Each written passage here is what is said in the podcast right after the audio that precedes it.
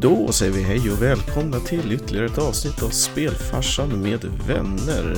Idag ska vi fuska.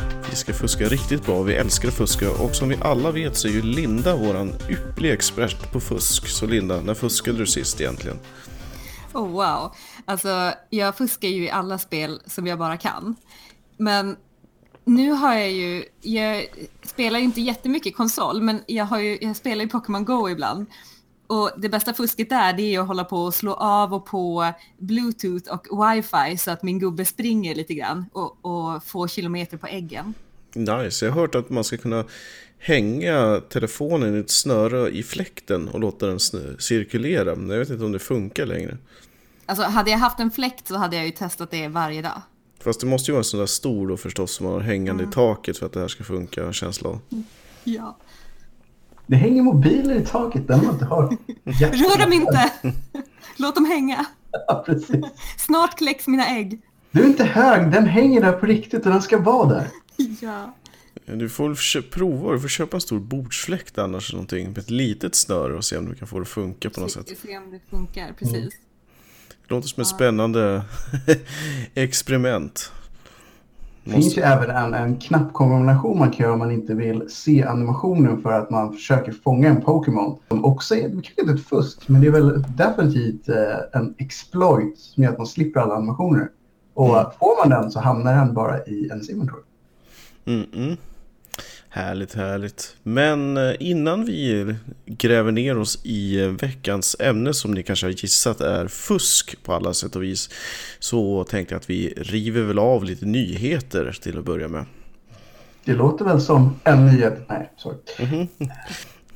Ska vi börja med de tråkiga nyheterna först? Mm. Det finns ju några stycken. Mm. Jag tänker vara elak nog och säga att en av de tråkiga nyheterna är att Kingdom Come Deliverance har fått ännu ett DLC nästa vecka. Oh, mm. äntligen. Och det tråkiga i den nyheten är att det spelet finns överhuvudtaget. Det, det måste väl vara årtiondets tråkigaste spel? I princip. Ja, i alla fall mitt årtiondes tråkigaste spel. Men den här då som är The Amorous Adventures of Bolzer Hans är någon slags kärlekshistoria som kanske spicar upp det lite grann med Evil style. Mm -hmm. Det enda som jag tyckte verkade lite kul, men när jag insåg hur mycket grind det var så var jag inte så sugen men det, angående det här spelet. Det var det här äh, tillägget där man ska bygga sin egen by. Jag såg en, en tapper streamer ge sig på det och det är, det är... Det är lite roligt. Man gillar ju att bygga saker men samtidigt så bygger det på att man har snålgrindats genom hela spelet. För det kräver så bisarrt mycket pengar att en vanlig gamer kommer behöva grinda i typ 30-40 timmar utan vidare. Mm. Finns det något fusk för att få pengar? Det finns ja, säkert. Det måste det ju.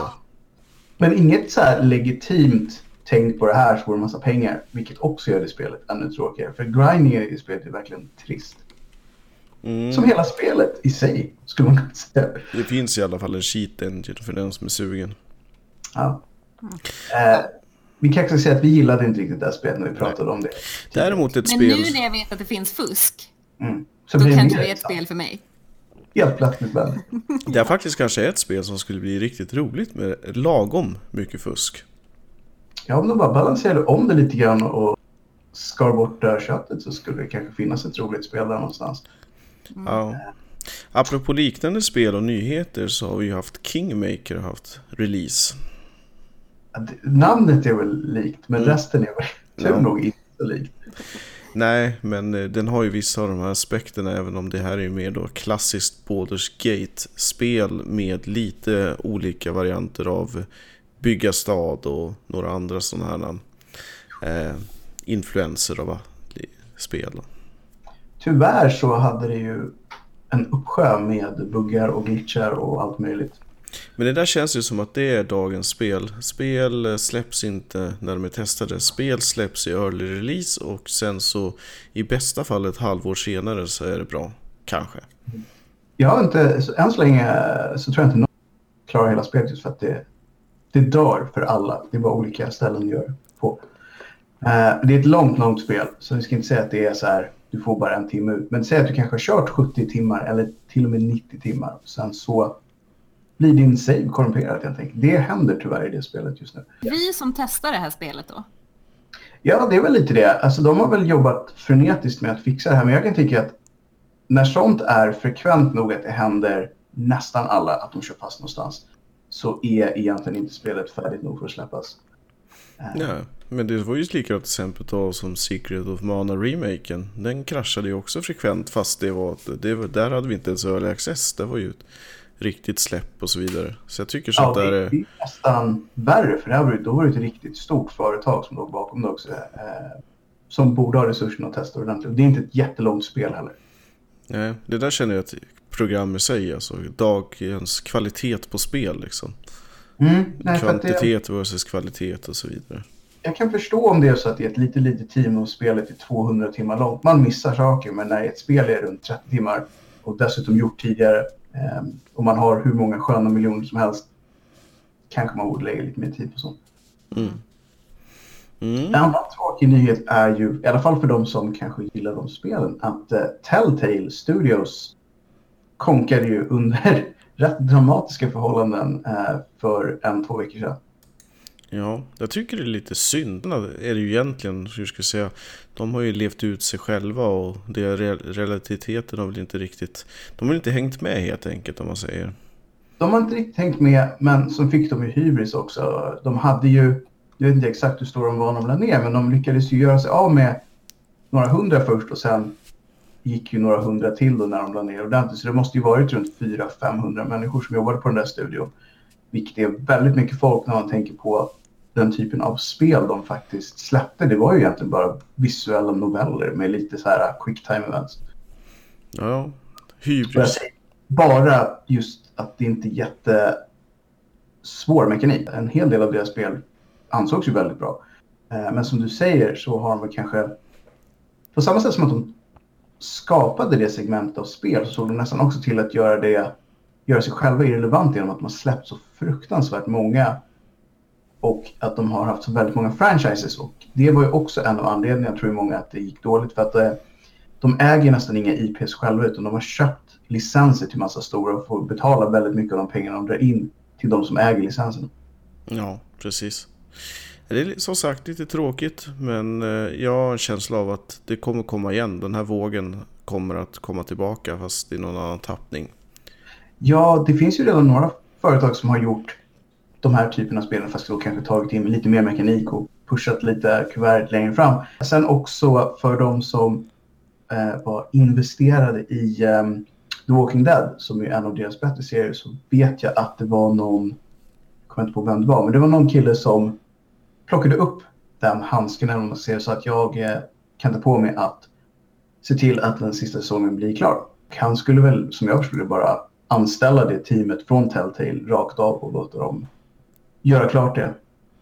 Det var ju trevligt för de som verkligen har gett sig in i serien som sagt. Och även för de som precis fick sparken att bara så här, kom över hit och fortsätt med det ni gjorde så, så löser vi det här. Det får man väl ge en kuros lite för eh, spel företag som brukar få rätt mycket skit för att de bara bryr sig om pengar. Men det var väldigt många de andra spelföretagen i regionen som omedelbart körde såna här reach outs och meetups och allt möjligt för de som hade fått gå från Telltale för att se om de kunde få jobb. Mm. Mm. En glädjande nyhet däremot, i alla fall tycker jag, det är att Red Dead kommer till PC. Det vill säga att det blir Master Race. Mm utan att på något sätt säga att det alltid är bättre på PC så är det ju alltid bättre på PC. Så att ehm, ja, det var en väldigt bra nyhet. Och att det kanske inte är så långt kvar tills det kommer heller. Nej, precis. Nej. vi får väl se exakt när det, när det väl dyker upp. Men som sagt, 26 eh, oktober är ju så här, åtminstone för konsol då. Så får vi det se. Det kommer 50 unika vapen. Smaka på den. Mm -hmm. Det är många revolver. Undrar om allt räknas som vapen. Exakt, jag tänkte också. Så här, är en pinne ett vapen? ja. ja och det... kan man fortfarande lägga folk på spåret och se dem bli överkörda och få en achievement? Och är det ett vapen då? Är spåret ett vapen då? Ja. Eller är tåget ett vapen? Jag vet inte vad som... Ja, tåget borde det vara. Det, det borde vara det. det ja, du kan ju använda ett fordon som ett vapen. Ja. Så då är hästen ett vapen också? Det borde ja. den vara. Snart visar det sig att det är bara fyra vapen och så är resten bara saker. Som man råkar kunna döda andra med. Precis. Den här Ja, klippan är ett vapen om man hoppar ut för den. Ja, fast det är väl egentligen inte klippan som är själva vapnet utan det är väl som vapnet. Mindblow. Mm. I alla fall, vi är väl ganska enade om att det här förhoppningsvis blir bra. Det här är ska bli jättekul. Lite småhypad kanske. Ja, Ja. jag skulle vara otroligt förvånad om det här skulle visa sig vara en hög med hästdynga liksom. Bra att du band ihop det där, men ja. Väldigt passande. Nej. Jag hoppas att de... Hur många år är det de håller på med det nu? Det är ändå ett bra tag. Oh, det är Alltså, många. Det känns ju som tio. Ja, det är det lätt. Ja. Så att jag menar... They better make it right, som man säger. Mm. Har vi någonting annat vi vill slänga in i nyhetskompotten innan vi går vidare till väsentligheterna? Äh, det är väl möjligt för de som gillar sånt, men äh, inte Gwent Thronebreaker på väg också relativt snart. Mm. Det vill säga kortspelet Just så- det, The Witcher. som görs av CD Projekt Red. Ja. Ungefär så exalterad kan jag bli kan jag säga. Jag tyckte det, det var lite Det var så här- kul i spelet. Mm, ja, kul vet jag inte. Alltså, ja, oh, lite roligt var det. Jag tycker Ja, till exempel var- att eh, kortspelet i Final Fantasy 8 var roligare. Fast det var å andra sidan mästerligt. Mm. För att det var så enkelt men ändå så pass djupt och komplext. Jag eh, kan tycka att det är lite roligt att många, det här är ändå en liten trend, att spel från spel blir numera ganska ofta egna spel längre fram. Mm. Är det bara för att man kan casha in tror ni eller är det för folk hör av sig till studion och ber dem göra de här Både och tror jag. I alla fall i det här fallet. För där var det ju väldigt, alltså att folk spelade Witcher fast de spelade inte Witcher. De satt och spelade Gwent hela tiden. Mm. Så att Ja, så ja. Jag Ja, men- tänker typ på, vad heter det här spelet som de spelade på Hogwarts? eh, Quidditch eller vad det heter. Quidditch. Just det. Finns det ett spel som bara är Quidditch? Det gör det. Gör det? Ja. Ja. Mm. Det är ju ganska gammalt nu. Det kommer till PS2 eller något sånt där. Det var kanske från första eller andra filmen någonstans den eran. Ansågs eh, jättedåligt faktiskt. Kan tänka mig det. Kan tänka mig det. Det är, när man tänker efter är det ganska svårt att få till ett sånt spel med tanke på att i böckerna och filmerna så spelplanen är oändlig. Ja, och det finns ju, det känns ju inte som att man någonsin kan greppa reglerna. Det finns ju typ inga regler mer än att man inte får ihjäl varandra. Så fort någon sätter den där lilla snitchen eller vad det nu var, eller fångar den, så är spelet över. Så en match kan ju pågå hur länge som helst också. Ja, Så jag, jag kan förstå att det är svårt att göra ett, ett... Det är en cool idé som är nästan omöjlig att göra ett riktigt spel av. Det är inget svårt alls. Det är precis samma sak som cricket. på det sättet man inte förstår ett skit av vad man tittar på.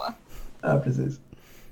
Ja. Nej, det kanske var det från nyheterna då. Vi avslutar med att cricket är ett jävla spel alltså. Mm. Cricket the game. Det måste ju finnas en uppsjö sådana. Det gör det. Steven Laras uh, cricket anses vara den bästa av de serierna. Är det VR också? Nej, kanske inte ännu. Det har nog inte hänt än tror jag. Det hade ju funkat med Quidditch i och för sig. VR, Ja. kanske. Nu, nu vill jag nästan ha en Quidditch 2 här. Ja. VR. Make it happen. Mm. Nej, men om vi ska då försöka bena ut lite då av vad är kvällens ämne så vad är ett fusk egentligen? Jag tycker att det inte finns några fusk i tv-spel. Finns det inbyggt i spelen att man kan fuska på ett eller annat sätt så är det inte ett fusk. Är det ett fusk om man lägger till det till spelet då? Ja, det är ett fusk. Det tycker jag. Okej. Beroende på vem som gör det. Mhm. Ja, det är, redan här är en spännande diskussion. Så att så länge det finns en möjlighet i spelet att göra någonting som var där från början Ja, så är det mer en möjlighet än ett fusk. precis. Alltså jag kan ju ge dig det på så sätt att då är det ju by design. Yeah. För det är ju inte som när man sitter och spelar kort. För då kan man ju ta med sig en kortlek och så kan man få in lite kort som man kanske inte borde ha på handen. Då är det ju fusk. Ja, Extra S i ärmen som man säger. Ja, men precis. Men tror ni att, eh, jag gissar att det är så att de allra flesta eh, fusk som har kommit med som du säger by design det är ju oftast då i testfall. Eh, att det vill säga att den som utvecklar vill kunna hoppa till sista bossen eller hoppa till en specifik del eller få oändligt med liv och så vidare för att det är lättare, eller det var lättare innan spelen blev så sofistikerade att kunna prova olika delar av spelet. Mm. Och, och, där har vi ju klassiken, Konami-koden. Mm. Och för alla hip young kids som inte vet vad det är, så ja, sucks to be you som man säger. och, eh, och vad var det nu igen? Det var upp, upp, ner, mm. ner, ja. höger, vänster, höger, vänster och så... A, B. A, B. Ja, precis. Mm. Jag kan säga, det, är ganska, det är ganska många som jag tror man ställer frågan ge mig en fuskkod till spel. Kommer säga just det. Mm. I en viss ålder eh, av människor. Det beror väl lite på om du är konsolgamer eller om du är PC-gamer. Är du PC-sidan så skulle jag väl säga typ konsolen God Mod till exempel. Jo, fast man säger, jag var ju nästan, alltså jag spelade konsolspel hos andra människor mest. Hade inte ändå varit där en kod man kunde, även fast aldrig använde Folk mm. pratade om det liksom. Ja, det var ju jättekul. Men det är ju roligt om det är sant så som, som eh, historien berättar att man, man la till det för att man skulle kunna testa lite enklare spelet för att det var så svårt. Det här, Kontra. det här spelet? Eller Probotector, beroende på vilket mm. land vi börjar i. Beroende på var man är någonstans, precis. Just det. Och visst, det är ett svårt spel. Jag kan förstå att man ville ha lite hjälp med det. Men det, jag gillar ändå att det faktiskt inte var så illa att det var för att vi i väst var ett gäng mesar, utan även de själva tyckte att det var för svårt. ja, de tyckte också att det var jobbigt. Alternativt så var de dåliga testare, jag vet inte. Fin, finns inga dåliga, jo det gör Första gången som jag använde Konami-koden var 1990 tror jag och då spelet var Life Force till NES. Oh. 30 liv om jag minns rätt. Mycket bra. Mm. Det är ett fantastiskt smupp för övrigt. För den ja, som... det, det Men jag tror att redan här har vi ju redan alltså, börjat sväva lite på om det här är bra eller dåligt. Jag kan tycka att när fusk, och det här kan man se på, när fusk påverkar bara dig själv så är det väl egentligen lite upp till spelaren om man vill göra så eller inte. Alltså ge sig den chansen eller genvägen eller vad det nu är. Och om det får dig att uppleva ett spel hela vägen till mål som du annars aldrig skulle gjort. Inte det då indirekt en bra grej? Jo, alltså för jag tror att från början i alla fall som min bana av fuskande tog sig, det var att i starten så använde man fusk bara för att klara spelen. För att de helt enkelt var för svåra.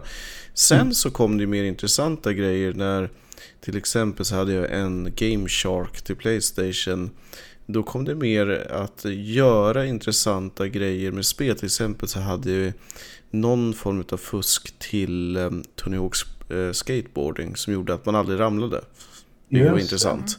Då fick man en helt, en helt ny bild av ett spel som man inte skulle ha fått annars. Så att det, på så sätt en tidig version av modding kan man väl säga. Mm. Så att när man fuskar på, på, på rätt sätt, det låter som det löjligt, men när man fuskar på rätt sätt så kan det ge nya upplevelser som man aldrig skulle fått. Mm. Och, och kanske också gör att man spelar ett spel mer än man skulle ha gjort. Om det skulle vara så att man annars frustrerat hade gett upp helt och hållet. En av de mer ja. slående minnen av det var när Game Sharken tillät en att, att spela med Aris i Final Fantasy 7 jämt, eller hela tiden. Ja. Och det var ju så här, folk trodde ju inte än och sen fast man sa att det är ett fusk. Men vadå fusk? Ja, och så vidare. Alltså just den är väl en av de mest, med tanke på att det är av någon oklar anledning har rått så här oklarhet i om hon skulle dö eller inte mm. fram till typ nu. Så kan jag förstå att det blev en stor eh, mindfuck för väldigt många som jag plötsligt såg den ja, karaktären. Det, och för kidsen där ute, en Game Shark är, är en eh, ett minneskort kan man väl säga som man eh, tryckte in. Det fanns en expansionsenhet bak på Playstation 1 om jag inte minns fel som var till för typ jag för mig att det var till från början, men man skulle koppla skrivare eller något annat sådana konstiga grejer. Så, man helt, så att det man gjorde var att man pluggade in den här Game Sharken och det den gjorde var ju då att den alternerade helt enkelt koden i spelet. Eller den moddade spelen på riktigt eller hittade värden som den påverkade till exempel. Den bytte mm. ut en siffra för att ja, istället för att du hade ett liv så hade du 99 liv och så vidare och så vidare. Mm. Ja, det, det tycker jag tangerar lite på fusk. Ja, det är väldigt mycket fusk. det, är klockrent fusk, men i det här fallet, med Final Fantasy 7, så blev det väl väldigt confusing eftersom folk inte riktigt visste om det var att någon hade hittat ett sätt att få. Aerith att överleva förbi en viss... Hon dör i spelet. Så här, det här är ett gammalt spel. Det är, inte en, det är inte en hemlighet längre. Men folk ville ju på något sätt att det skulle finnas ett sätt. Och vissa saker i designen lutar det också mot att det kanske visst skulle vara så att de skulle vara med i slutet. Så att den är väl ett special case just för att folk blev så här, ha, jag hade rätt. Och sen så var det folk som hade fuskat ändå. Mm. För att ta en liten annan vinkling på det hela. Anser ni att eh, Warp-flöjten i Super Mario Bros 3 är ett fusk? Alltså jag tänker mig att det är typ samma sak som Konami-koden i början där. Att Mm. det typ lades till för att man skulle kunna hoppa mellan levlarna snabbare när man utvecklade eller testade. Ja, det är väl lite samma sak som, som första Mario också med rören. Att man hoppar över banor helt och hållet liksom. Mm. Jag kan tycka att det kanske inte är ett fusk, men det, det är en väldigt så här gränsland. Det är väl mer så här att hur mycket av spelet vill du spela? Det är fortfarande en väg som är inbyggd i spelet och som inte är gömd mer än att det är så här mer gömd än allting annat i ett spel. Mm, Precis. Alltså jag kan ju tycka att den är okej att lägga till så fort man har klarat spelet en gång. Det är i och för sig en, en, en hyfsat bra avvägning. Men tror att när det gäller Mario, de spelen är väl, anses de svåra? För det första. Ja, till, det finns ju svåra banor i Super Mario-spelen, absolut. Och får inte tala om Lost Levels som är ett jäkligt svårt. Ja, men den... Jag tänkte annars skulle det vara så att då kanske aldrig klarar spelet och får den möjligheten överhuvudtaget. Ja, men alltså jag kan... Det finns... Jag, jag minns ju eh, Mario 3 så himla väl. Framförallt värld 1 och värld 9. Så, Men sen finns det ju jättemånga världar däremellan som jag inte minns så väl därför att mer än inte så hoppade jag över vissa världar när jag spelade. ja. Det var faktiskt lite kul att se statistik på, på det. För jag tror att du har helt rätt att så här, vissa världar kommer ha, av alla spelare så har 80-90% spelat den här hur många gånger som helst. Och sen är det en del andra världar som jag tror att en del knappt har varit på överhuvudtaget. Ja. Det skulle vara intressant som du säger, se statistik för skärdvärlden i, Mm. i Super Mario World till exempel. Mm. För där skulle man ändå kanske tänka att hade det varit kul att kunna ha folk kom till de ställena och fick se dem överhuvudtaget. Eller ska man tänka sig, ja, you snooze you lose. Du fick bara se en tredjedel av spelet eller vad man ska säga. Och i, i Super Mario finns det ju dessutom en till. eh, Ex, över stjärnvärlden så finns ju den här special levels. Ja, just det. Och de var ju svåra. De skulle väl alltid vara riktigt svåra, de som var efter den, rikt- alltså, efter den officiella slutbossen eller vad man ska säga. Mm. Och där finns det nog banor som jag bara har klarat en gång i hela mitt liv. Mm. Det är nog en del, hel del som inte har klarat någon av de banorna överhuvudtaget en gång. Jag var extremt nitisk när jag fick det här spelet. Det är ett plus i kanten. jag vet inte vad man måste vara om man ska ta sig dit också tror jag. Ja. Men sen finns det ju också, jag tänker på fusk som man upptäcker i form av eh, sårbarhet eller felaktigheter i spel. Till exempel att man kan hoppa genom en vägg om man gör precis på rätt sätt. Eller att man kan eh, duplicera eh, items till exempel i många rollspel och så vidare. Där är ju mer än att man fuskar ju, men man fuskar ju också. Det är ju i, i, des, i designen av spelen, eller snarare sagt en brist i designen av spelet som gör att man lyckas nyttja då. Då är frågan, är det här ett fusk?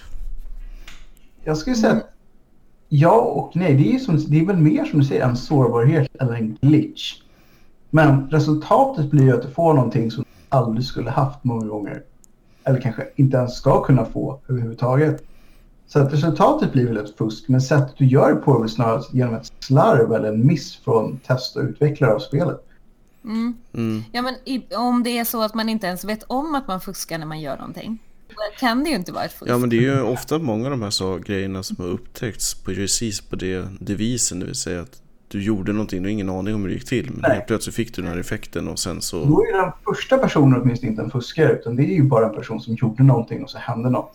Mm. Jag tycker det är mer fascinerande att nu vet jag ju på sätt och vis vart ifrån det kommer men varifrån alla de här, hur upptäcks det liksom? För att vissa saker är ju strikt larviga. Att man, det är en sån lång kedja utav att mm. sätta upp det för att uppnå det. Så då, ibland funderar man ju på hur sjutton det går till att folk hittar den här typen utav eh, fusk. Vi kan till exempel ta en sårbarhet i Final Fantasy 4 där man knatar upp för en specifik trappa 63 gånger för att få ett värde att hoppa till minus vilket gör att spelaren, alltså själva karaktären hamnar under världskartan och då kan gå var som helst i hela världen till exempel. Mm. Jag tror att det är väldigt olika beroende på vilket spel det är. Jag tror att en del spel har en kultur av att folk försöker ha sönder dem på en gång och hitta saker som är gömda.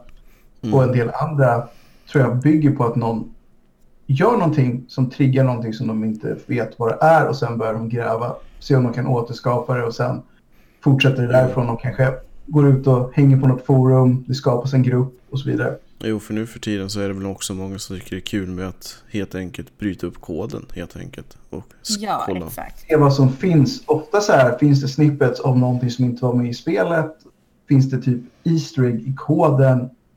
Så att det, det känns som att det nästan, tror jag, man kanske skulle kunna säga att det är en typ av hobby i sig numera. Att mm. upp spel och se vad som finns utanför den färdiga produkten. Ja. Sen har du ju hela det med taskplay som är ett helt separat ämne men när du programmerar en, att spela ett spel helt perfekt liksom. Ja, ja, Super Mario Maker, ja, precis. Mm. Nej, just det. Just det. mm. Tycker ni att man borde straffas om man fuskar då? Ja och nej skulle jag säga. Så länge du sitter med vänner, bekanta hemma hos dig, hemma hos dem eller sitter ensam och kör tycker jag att det är ditt spel, gör vad du vill. Mm. Men om det påverkar andra, till exempel i multiplayer, så tycker jag att det är helt fel. Det kan potentiellt förstöra någon annans upplevelse av spelet. Jag tycker att du har helt rätt att återkoppla till Red Dead Redemption-biten. Så i västern hade de en helt underbar lösning för det. Det var ju revolvern som gällde. Den som dog hade fel, på sätt. Även där så var det ju faktiskt en hel del fusk. Så att det finns, så vill man ju i så lång utsträckning som möjligt att alla har samma saker och tillgång till samma saker. Så att det är ju mer att, ja, den som fuskar kanske har jättekul, för, men för de som förlorar så kan det ju vara så att de tror att det är så och tycker att spelet är för svårt eller obalanserat och slutar spela. Och då är det egentligen bara några snubbar som har bestämt sig för att nej, jag vill vinna. Mm. Uh, och det känns inte riktigt schysst, kan jag tycka. Men blir det helt plötsligt okej okay då om alla fuskar på samma sätt?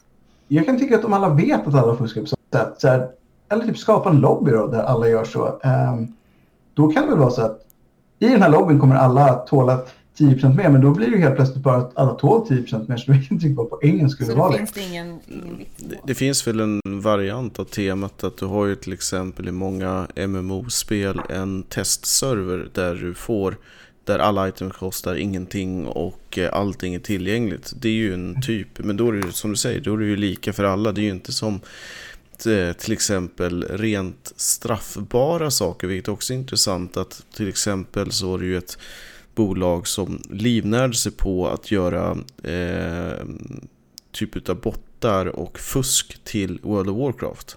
De blev ju mm. stämda av Blizzard för att de mm. tjänade pengar på fusk. Ja men där tycker jag, där är det ju faktiskt fusk.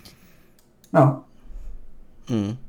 Så det finns väl, ska man säga, så länge kan man tjäna pengar också, det är ju en, ett, ett i sig. Eh, för då kommer det oftast bli så att de som har gjort spelen på något sätt förr eller senare kommer bli inblandade och oftast juridiskt på något sätt. Mm. Men jag tycker det är ändå att det är en fin gränsdragning därför att ja, visst, det de gjorde det kan jag hålla med om. Men samtidigt, alltså, handen på hjärtat, den som har spelat mycket World of Warcraft alla har ju köpt kinesisk guld vid något tillfälle.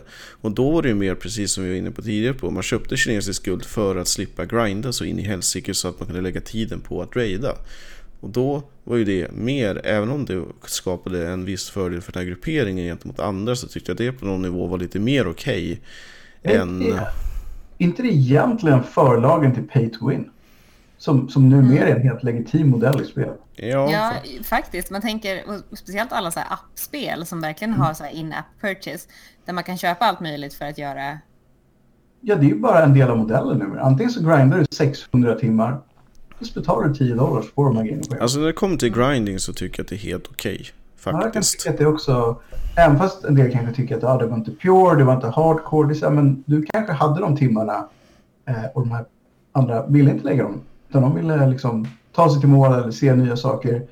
Det kan jag tycka är, just grinding som säger, helt okej eller betydligt mer okej Mm. att eh, kanske korta ner tiden genom att göra sådär. Däremot tycker jag att det är helt förkastligt med allt som har med aimhack, wallhack och alla typer utav grejer som förstör allt från CS till COD eller till vilket egentligen first person shooter-spel som helst. Ja, eh, som, som en, en gamer som har spelat väldigt mycket sådana spel så ska jag säga att det skulle förstöra det på en gång. Det är tillräckligt mycket sådana problem som det är när det gäller att folk kanske sitter på bättre uppkopplingar och sånt där. Det påverkar så mycket med de grejerna som är i spelet som det är. Men att ha någon som bara siktar lite, lite bättre skulle ju vara att den personen vinner åtta gånger av tio. Skulle Ja. jag säga. En liten rolig grej som är apropå den typen av fusk. Eh, vi hade en CS 1.6-server där adminen för servern slog på eh, någon form av som påverkar hur högt man hoppar. Så alla flög bara runt om på hela kartan. Det fick spelet att helt plötsligt likna mer Rocket Arena än CS, vilket var lite kul. Ja, så en del av de där grejerna gör ju spelen helt annorlunda. Jag tror säkert att en del av de där grejerna har fött andra spel. Jag minns det var ett spel som hette Tokyo Race Driver till eh, första Xboxen tror jag. Där man fick med ett antal koder som ändrade på massa av fysikvärdena i spelet. Men att det blev hysteriskt roligt att köra. Inte säkert trovärdigt och det var i många fall mycket, mycket svårare för bilarna kanske blev så här tio gånger snabbare. Så var omöjligt att styra dem. Men det var jättekul. Ehm, och det kan jag tycka, då skadar det ingen. Mm. Och man får en helt annan spelupplevelse. Ehm, men där var det också koder som liksom själva spelföretaget hade då tagit fram. Mm. Kanske för att testa saker, men nästan mer troligt i det här fallet för att så här, det här är saker som vi aldrig kunde, kommer kunna ha i spelet på ett normalt sätt. Men vi har testat det och tyckt det var kul, så här får ni också chansen att göra det. Typ. Ja, men sånt är ju bara jättekul. Ja, det känns som en lite, nästan som ett Easter egg. Ja. ja, men faktiskt. Lite grann som i, i första Resident Evil, om man klarar det under tre timmar så får man rocket launchen från första början. Och det vill man ha. Det är ju superkul. Men, men Easter egg då? Vad, vad kommer själva... Vad är ursprung? Vad var det första Easter egget i ett spel? Vet vi det? Nej, inte i ett spel, men jag tror att det, det har väl att göra med att eh, i de allra flesta, det spelar egentligen ingen roll om det är spel eller mjukvara överlag, så är ju utvecklarna oftast väldigt anonyma. Och då är det väl den här mänskliga grejen att man vill på något sätt lämna någonting efter sig som är väldigt unikt till sin egen personlighet eller sin, de personer som gjorde det. Så att det har ju förekommit ända sedan, inte vet jag, alltid, men speciellt till exempel Windows 95 hade ju sina grejer, Word har sådana saker och de Så det kan vara lite så här dold vanity eller mer så här, äh, varför inte tänkandet kanske?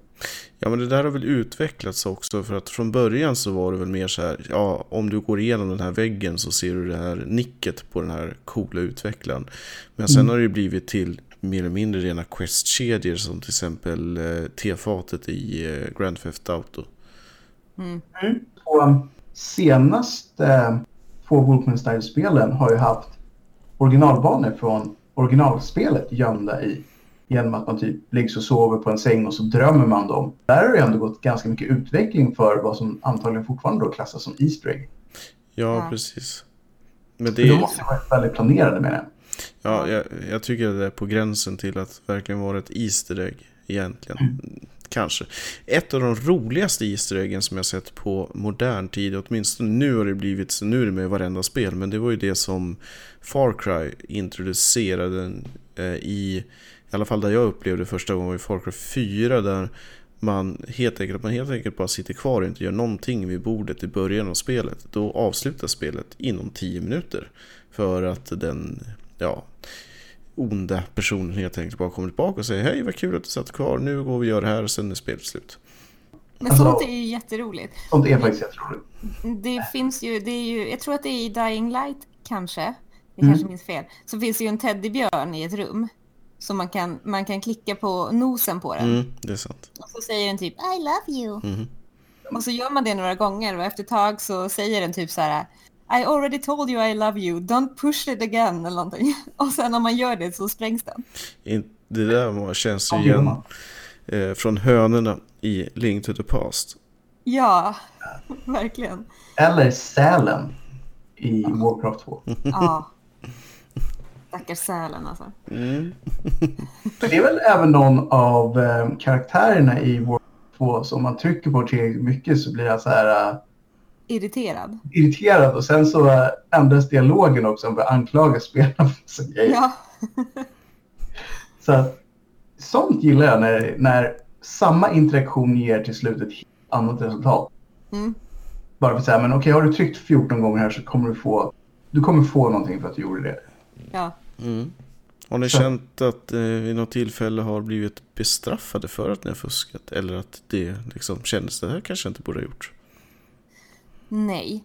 Jag kan känna eh, att det värsta fusket egentligen som jag har gjort, det är ju när man läser så här walkthroughs och sånt. Det känns ju som fusk med, därför att det är ju, ofta så är det ju pusselspel som, som Mm.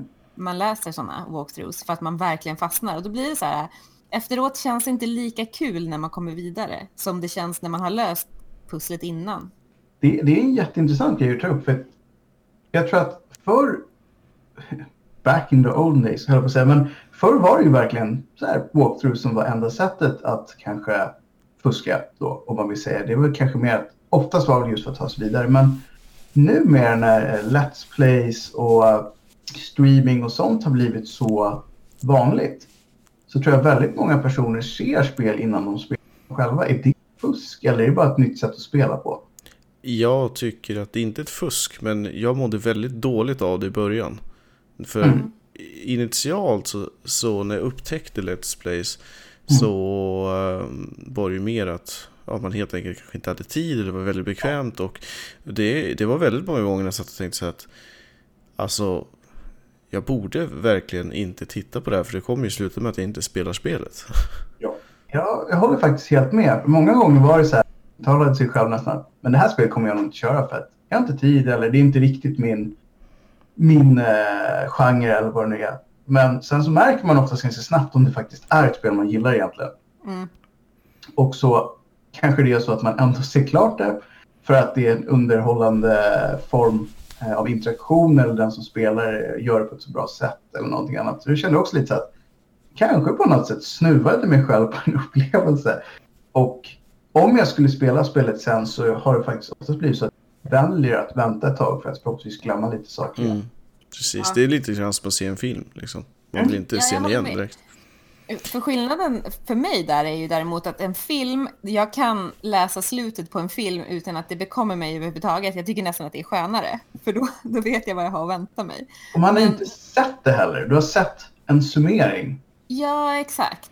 Och det blir så här, ja det spelar ingen roll liksom, men har man, har man tittat på en, en Let's Play eller läst en walkthrough av ett spel, då, då förtar man ju det som faktiskt är grejen, vilket är att man ska upptäcka saker själv. För titta på en film, det är ju Mm. ingen, filmen kommer ju sluta som den slutar. Men Ja, men sen- spelet är ju en upplevelse på ett annat sätt. Verkligen, och som du säger också, en film är så här, det kanske står så här, i slutet blir skurken skjuten i ryggen. Hur det händer kan ju vara på hundratals olika sätt. Mm. Och när du väl ser det kommer du fortfarande antagligen känna sig yes, där fick han den skurken. Ja, Men Men eh, Om du ser det hända liksom, så har du redan sett det ju.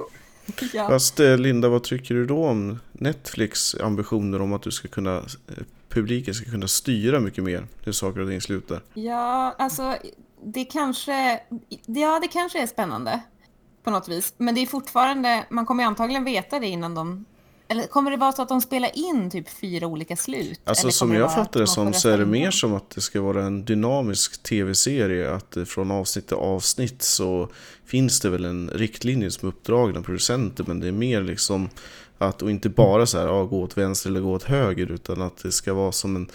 en Som sy-. Ja, ungefär så liksom. Ehm, men jag vet inte, jag är inte riktigt fan av den grejen. Den typen av upplägg egentligen.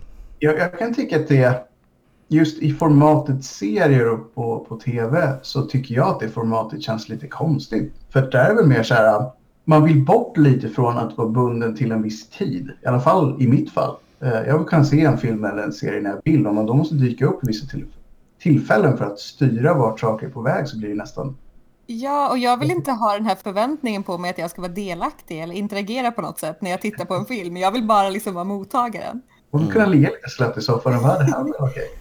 Ja, men det var ju lite, det är lite som det här spelet, vad hette det då? Han, han var i någon slags eh, kontorsmiljö och man gick runt och så fick man välja en dörr eller en annan och, och så kom man vidare och så dog man. Just det. Vad hette det? Stans Parable eller något sånt. Ja, exakt. För det är, där, det är det man har tv-spelen till. Det är ju för att man själv ska vara delaktig, få spela och få välja och få uppleva det lite mer first person än vad man gör när man tittar på en film.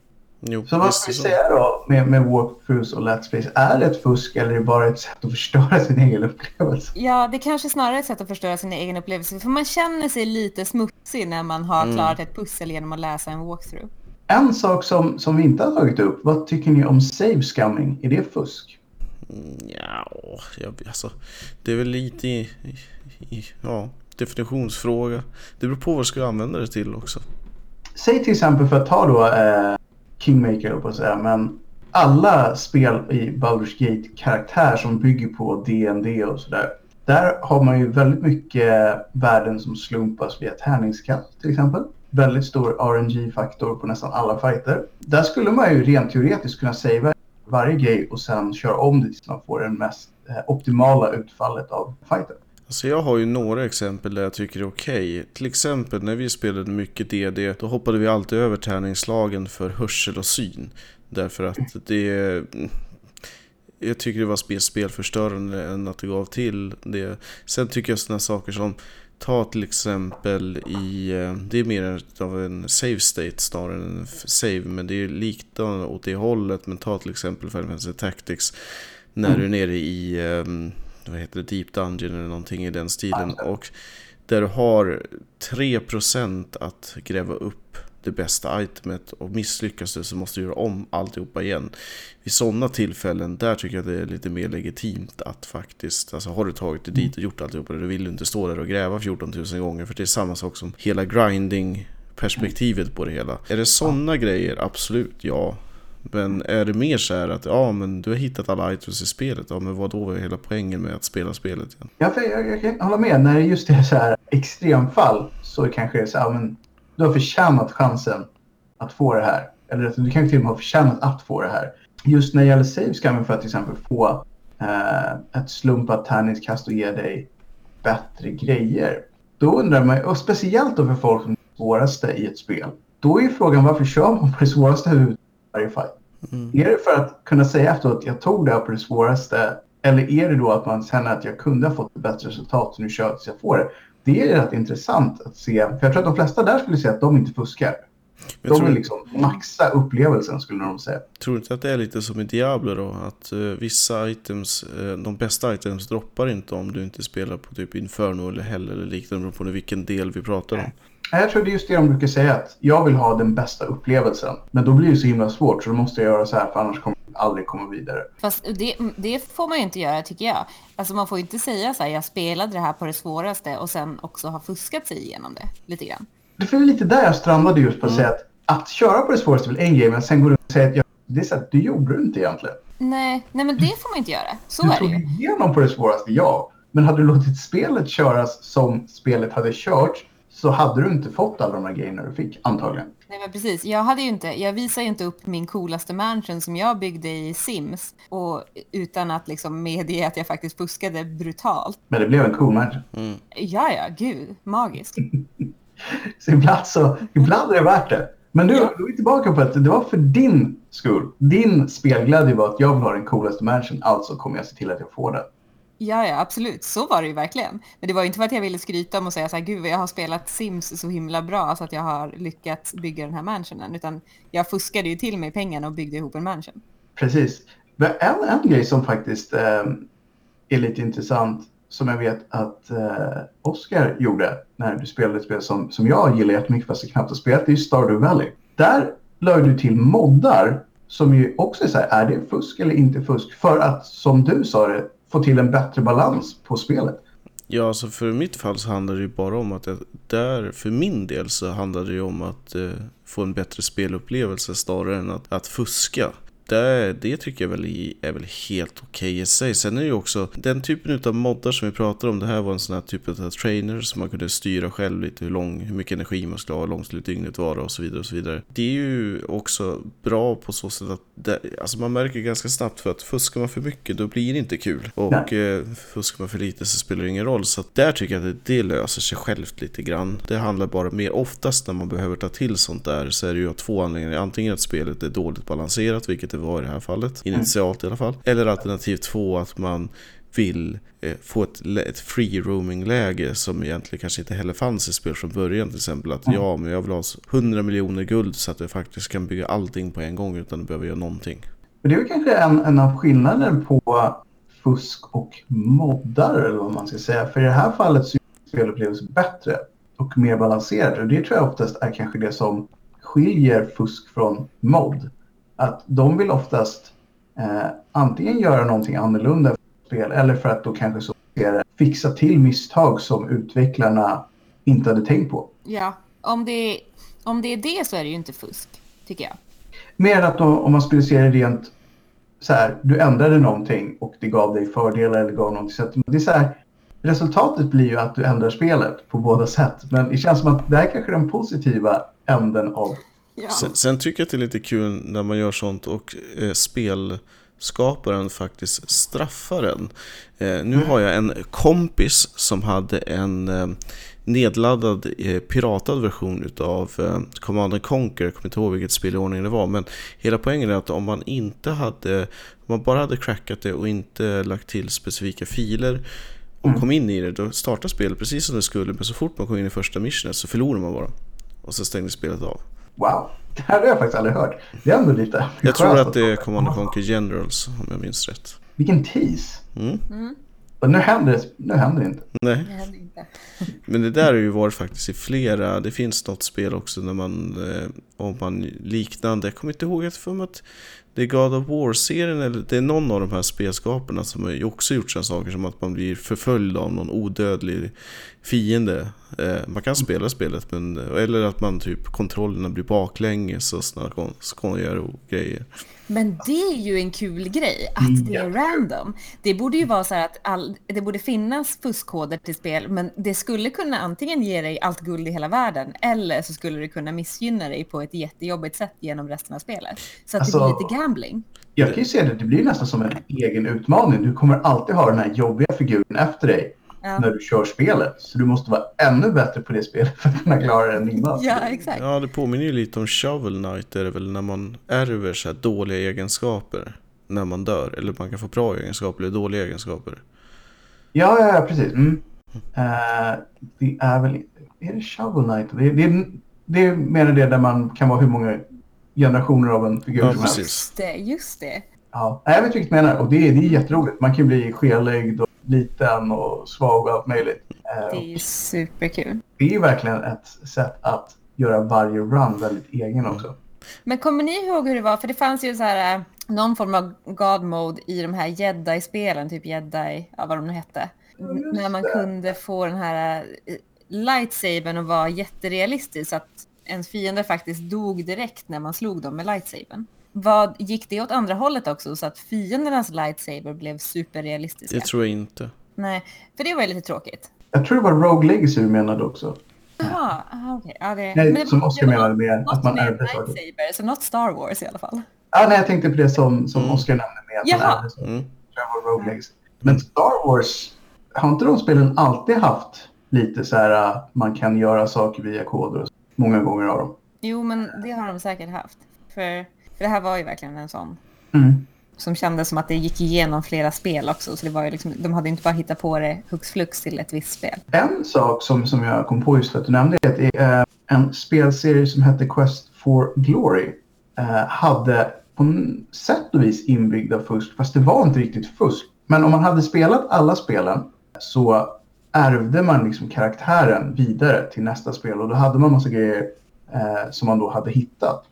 Eh, eller lärt sig. Och då var det på en del ställen där man kunde använda de grejer som ju då inte gick att lösa på det sättet om man inte hade kört vandrespelen. Det fanns alltid ett sätt att lösa dem på dem som var för just men du kunde ibland hitta på helt andra grejer om du var så här, men jag kan ju den här trollformen som jag lärde mig i spel 1. Så den kan jag lösa nu det här pusslet med. Det kände jag var, det är ju lite fusk. På det sättet att du måste ha gjort någonting annat. Men det var också ett väldigt häftigt sätt att göra alla spelen relevanta. Mm. Eh, annars det ju Men- mest varit eh, visuella grejer. Squeenix har ju gjort mycket av det där med att har du en saves från ett annat Squeenix-spel. Men här var det verkligen just att här får du andra lösningar. Och det tror jag inte säkert många andra har gjort. Det här är ändå gamla spel och jag tycker inte att säkert många numera gör så. Ja, ah, just det. Jag hittade ju den här pinnen i förra spelet. Så nu kan jag lagra den här maskinen på ett annat sätt till exempel. Ja, men det är faktiskt det är ganska roligt. Men Mm. också frustrerande då, kan jag tänka mig. Ja, för det var ju många som sa, ah, men jag körde inte det här spelet. Det- Ja. Och jag säger, jo men de argumenterar ju då att du kan ju fortfarande lösa pusslet. Allting du behöver för att lösa pusslet finns fortfarande här.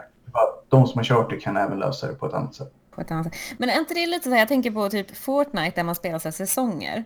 Om man hoppar in väldigt sent i en säsong och börjar spela, då har man ju missat, alltså det känns som att då kan man ju också hamna väldigt långt efter. Ja, fast där har du ju mer matchmaking så att där kan du ju, du hamnar ju med folk som är liknande situation som du själv också. Jo, men har man inte missat en hel... Alltså, man skulle ju kanske, om, om man hoppar in mitt i säsongen så kanske man känner så här, gud jag borde verkligen ha hoppat in i början för då hade jag kunnat vara med och spela med de här coola och haft de här. Jag, jag Mm. kan, vara, kan vara helt ärlig säga att jag har aldrig riktigt förstått mig på hela den här äh, säsongstänkandet i, i... Det är ju inte bara i Fortnite, det är ju väldigt många spel som kör det. Som du säger, att missa början på en säsong skulle för mig döda hela konceptet. Det skulle kännas jättekonstigt att komma in lite senare. Jag, Ja, jag det- så att det är ändå anpassat efter det här av någon anledning. Ja men precis, det känns ju som att man borde vara med. Det är ju som att Manchester United skulle hoppa in mitt i säsongen liksom och bara... Och ändå vinna Just- allsvenskan. ja, exakt. Ja, men det där är ju från början är det ju myntat av, oftast är ju ranking och making, till exempel ta League, där har du ju en säsong där du har mer på det att du har ju ingen direkt vinning av det, utan det är ju mer att du får mer tid, att om du börjar precis när säsongen kommer igång, då har du på dig ett kvartal eller vad det nu blir att eh, nå till exempel, inte vet jag, guld 5 eller diamond 3 eller vad man nu än liksom strävar efter.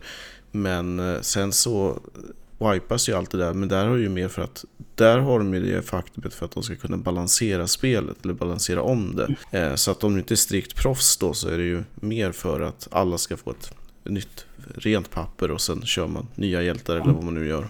Nej, sagt det. um, Jag tycker Seasons är både häftigt och konstigt, i alla fall i min bok.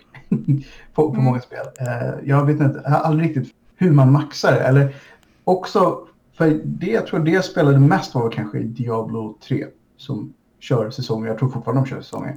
Det känns alltså som att eftersom man engagerar sig så himla mycket i karaktärer 60 till 100 timmar eller någonting. Eh, att då sen bara släppa den efter x antal veckor. Nej, nu är den över. Och börja om från noll. Det känns, för mig känns det lite konstigt just när det är sån engagerar sig så ofantligt Mm. kraftigt i det man Jo. skapar. Ja, Det är faktiskt som du säger. Ja, verkligen. Anna, alltså, det var ju därför jag fick sån himla cool mansion i Sims. Det var ju Mm. för att jag aldrig släppte det där lilla huset som jag hade från början och bara fortsatte bygga och bygga.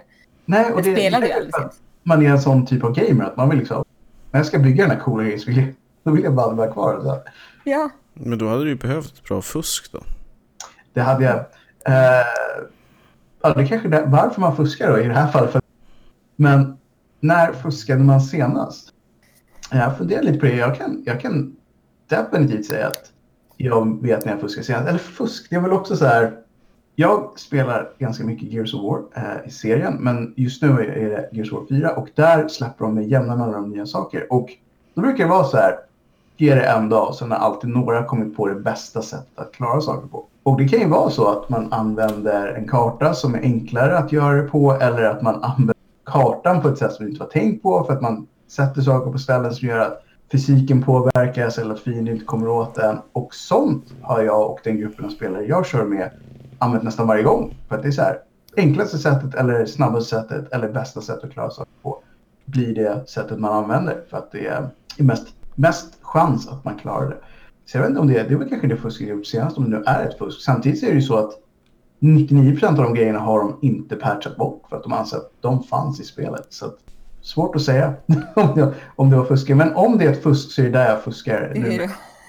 Alltså det fusket som jag kommer ihåg att jag använt mest, det är ju det här äh, B-stard, eller bastard utan A-fusket i första Grand Theft Auto. Klassiker. Det var ju magiskt. Det var magiskt. Eller är kanske fortfarande magiskt. Ja, ja men det antar jag.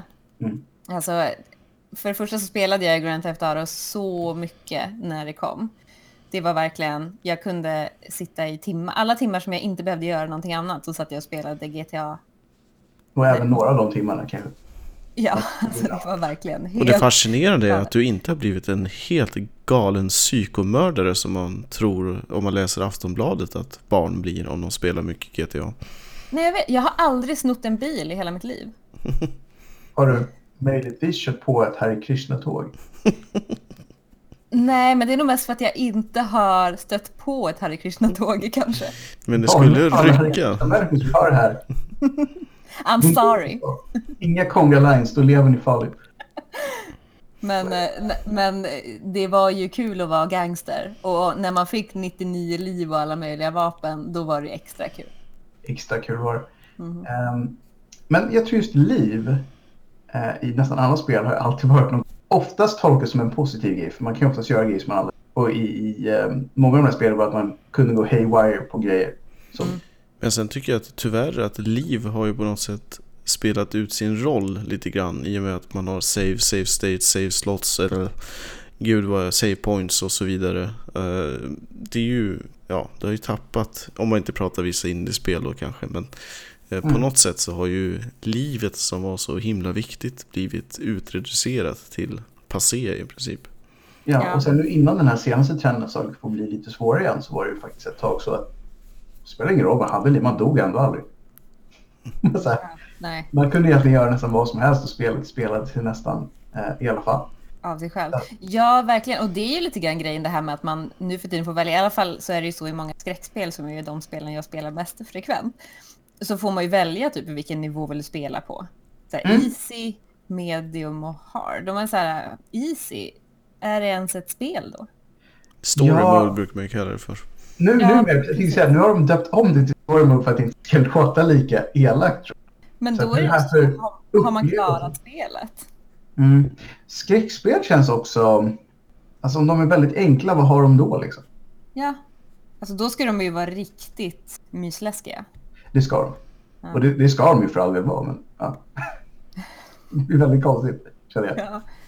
En grej som man kanske ska nämna lite kort för att eh, den är på gång, det är ju Awesome Games Done Quick som ju har släppt? Schemat. schemat. Ja, så nu vet vi vad som ska spelas i eh, i januari.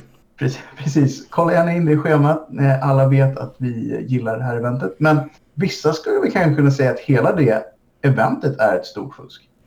Ja, alltså det är ju definitivt ett, ett event för att eh, ut, eh, visa, påvisa eh, svagheter i själva designen av spel, det är det ju. Så att man kan säga att vad man än tycker om det så är det uppenbarligen väldigt, väldigt populärt. Eh, nästan, det är ju en egen genre helt enkelt. Att se hur man kan göra spel på ett annorlunda sätt. Och också lite så här, lite ledsamt för att jag inser att jag inte är bäst på fusk. Du, du är ju inte det, men, men till ditt försvar så hade du det liksom naturligt. ja. Man hade fått träna fram det. Du skulle kanske kunna bli en av de bästa om du bara hade satt dig i träning. Någonting Ja. apropå det som jag ser framför mig som kommer att bli väldigt spännande det är att rubriken lyder Tasbot Plays Mario Zero, eller Mario då med, eh, med nolla. Det vill säga Super Mario 1 men istället för att använda en handkontroll så använder han Portal Gun. Okej. Väldigt spännande. Man måste nog vara där för att tro det. Helt enkelt. Ja, vi får se. 12 januari klockan... Vi hade ju Ja. även, eh, som vi, vi nämnde här lite innan vi startade igång, ett low percent one hit KO. Mm, I, utav eh, Zelda, eh, Link to the Past. och det är ju definitivt inte så det brukar vara i det spelet. Så där skulle man kunna säga att fusk eller en mod gör en helt unik upplevelse. Mm, vill, ni ha, vill ni se någonting kul också apropå, sen ska vi lämna oss som Games on Quick, det är att kolla på Super Metroids Reverse Boss Order som kommer som grand finale. Det, det är kul. Men det, yes, yes, yes, men jag tycker att då kan vi ta och det är dags att runda av lite grann. Har vi något fusk som vi kan lämna dem med? Det är en bra fråga. Jag tycker att det var kul, hela den här, när Mortal Kombat fanns som arkad, eller på arkad när det kom.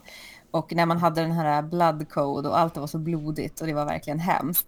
Och Ja, så var det folk, sådana här låtsas moralmänniskor som absolut inte tyckte att man skulle släppa det här. Så att när det kom till konsol sen så tog man ju bort det. Men man kunde ändå få det om man fuskade lite. och det känns som ett perfekt fusk att lämna på. Och Det, det skapade mer spelglädje och mervärde i ett spel. Det och hot coffee till eh, San Andreas. Ja, Mm. Så kan ni själva se vad det var för någonting. vi lämnar det där. Mm. Bra, men då tycker jag att då säger vi så och eh, säger tack och hej för ikväll och på återhörande. Mm. Hej! Hej hej. Hej. hej.